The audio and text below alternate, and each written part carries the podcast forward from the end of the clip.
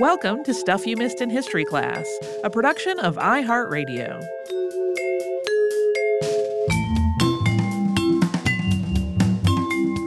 Happy Friday! I'm Tracy V. Wilson. And I'm Holly Fry. One of our episodes this week was on O. Henry. Holly, did you have to read any O. Henry short stories in school? Okay, uh, I have been holding back a confession to you. Oh, yeah? With a gun to my head, I couldn't have told you who O. Henry was until I was in my early 40s. Nice. Like, I feel like I I read some version of Gift of the Magi, but it was not really ever discussed in terms of its authorship. And we certainly didn't study him as a person that I can recall any of the places I was growing up. Um, I am a hundred percent sure that we read both The Ransom of Red Chief and The Gift of the Magi in school. As I noted in the uh in the episode, I do not know if the most racist language in Ransom of Red Chief was in there. There's a whole other line of discussion about like the use of the word Red Chief and the way that he is quote playing Indian, which I don't know. I was a kid and I had similar like cowboy and Indian weird games when I was a child. Um, but there was definitely stuff in there that was jarring. Um, Gift of the Magi, not nearly as jarring. And I don't remember if there was anything else of his that we read. Um, I do the thing where I talk to my husband about what I'm working on. Uh, and so I said, Hey, did, did you ever read any O. Henry in school? And he said, What are some examples? And so the first thing I said was Gift of the Magi, because that one's probably the most famous. Yeah. And he said, No, I learned about Gift of the Magi in, and then he. T- went down a circuitous road of trying to describe Emmett Otter's Jug Band Christmas. Yeah. Um, but he couldn't remember the name of it, and so it, it was a guessing game. uh, and then that led me to read or to just do like an informal query on Twitter of like, "Hey, did people have to read this in school and do people still remember? And the answers that i got were really all over the place. I wondered if we had read more o. Henry because i grew up in north carolina and he was from north carolina um, but i heard from lots of other people living in other places. Uh, i think all of them in the united states or canada uh, among the people who said yes there were a couple of people who did not grow up in the us or canada and were like i don't know who that is um, so it's it seems like it just kind of depends whether um, it's a a school reading thing because the stories are pretty short and they tend to be fun and clever. Um, it makes sense that that they are included. It does not make sense to include the racist ones, for sure. Yeah, we've talked many times about lots of writers who include a lot of casually racist stuff in their Yeah. their work. Yeah, looking at you, H.P. Lovecraft. yeah.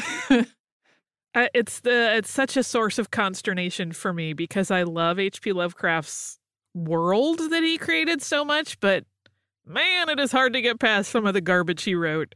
Like, Yeah. you're a monster. And there's actually a tie-in related to your listener mail, oh yeah. which is that we talked about how I cooked through the entire Star Wars Galaxy's Edge cookbook, and I recently acquired a Lovecraft themed cookbook called Necronomnomnom Ooh, that I may or may not do the same thing with. Uh, no, that ra- sounds like fun. no racism in my cooking. I hope. Uh, yeah.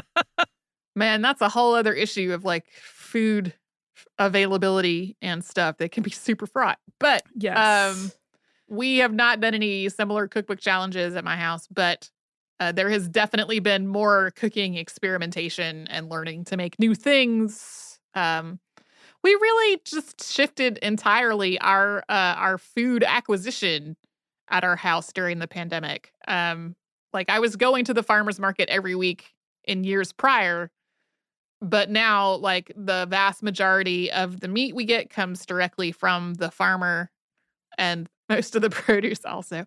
so anyway, that's kind of a digression. Uh I um I don't know what I was really expecting when I got into the O. Henry biography story, but man, when I found this random passing reference to like prison in Honduras or prison after Honduras with like his incarceration being when he really became established as O. Henry, I was like, man, that was a big thing for to be left out. That did not make the syllabus somehow. No, just skip that part. Tracy, we got to talk about Rudolph the Red-Nosed Reindeer this week. We sure did. Can I just tell you that this was a very hard episode from an editing standpoint in terms of the the writing of the outline? Yeah. Because it's Rudolph, so there are like 8,000 rabbit holes you can go down on the side Mhm. and find yourself swirling in a whole other story. I mentioned the Gene Autry stuff. Mhm. right? How for music nerds, there's a whole other story to discover there, but it was kind of too much additional that didn't really go along with the rest of our story. One of the things that we didn't talk about that is really part of what made Rudolph so extraordinary when it first came out in 1939 was the fact that even though it was uh, kind of printed pamphlet style, it wasn't you know, it, uh, a hard copy book. It was literally like stapled together pages that parents who had gotten this while they were shopping for Christmas at Montgomery Ward could like roll up and stuff in a stocking or like put, you know, somewhere on top of gifts or something. It was meant to be like an easy add on. It was printed in full color Oh, wow. which was like mind blowing for people, right? Like Rudolph has like a blue outline on his eyes in that picture that I talked about where he's crying. His Mhm. tears are blue. You know, his face is brown. His nose is obviously red. His eyes are like the epitome of a simplified doe eye. They're huge and they're dark.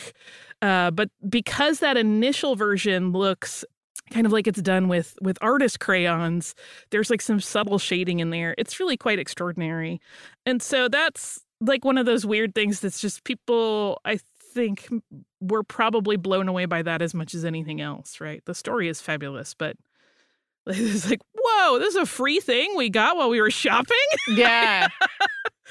um we also didn't get to talk about the Rankin Bass special as much as I would like because I am a huge fan of it. Like we didn't get to talk about Burl Ives at all, no. um, which I would love. The soundtrack for that special, which has great songs in it, has been a bestseller for years and years and years. Mhm. And we didn't talk about the fact that Rudolph inspired one of my favorite characters of all time, Jack Skellington's Ghost Dog Zero. Oh, yeah. Yeah. uh yeah it's um rudolph is kind of everywhere whether we know it or not yeah. It's a lot. do you remember when you first like encountered the rudolph story was it the song or the special Oh man, that would be really hard to pinpoint because I remember singing Rudolph the Red-Nosed Reindeer like in chorus. yeah I, we called it music, music class, like elementary school music class to sing it for a PTA meeting.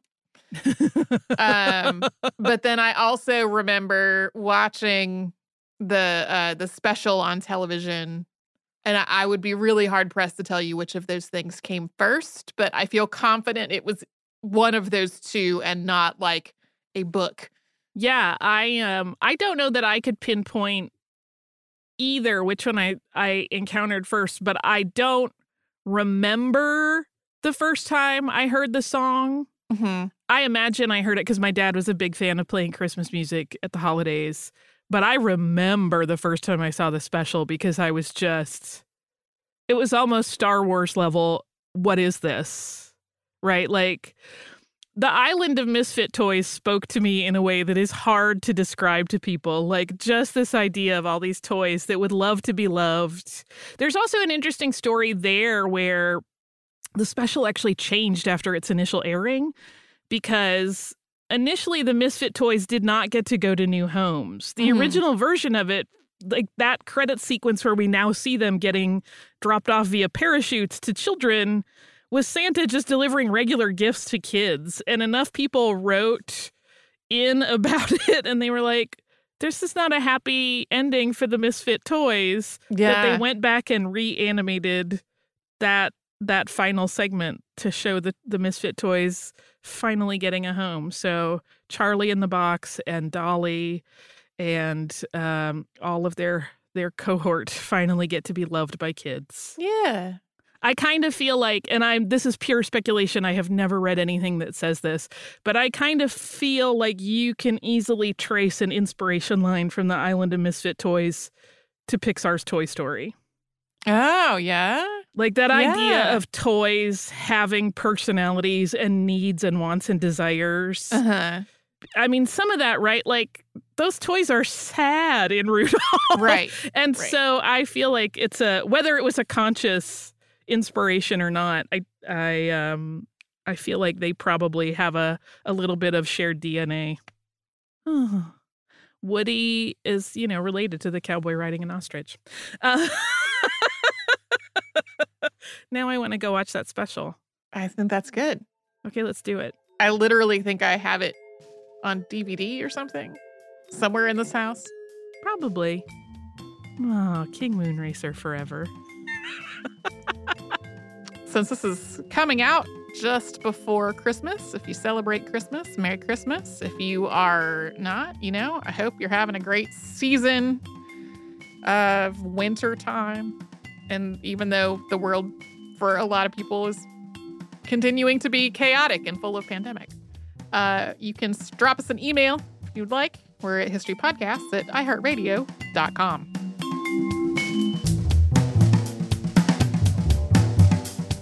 Stuff You Missed in History Class is a production of iHeartRadio. For more podcasts from iHeartRadio, visit the iHeartRadio app, Apple Podcasts, or wherever you listen to your favorite shows.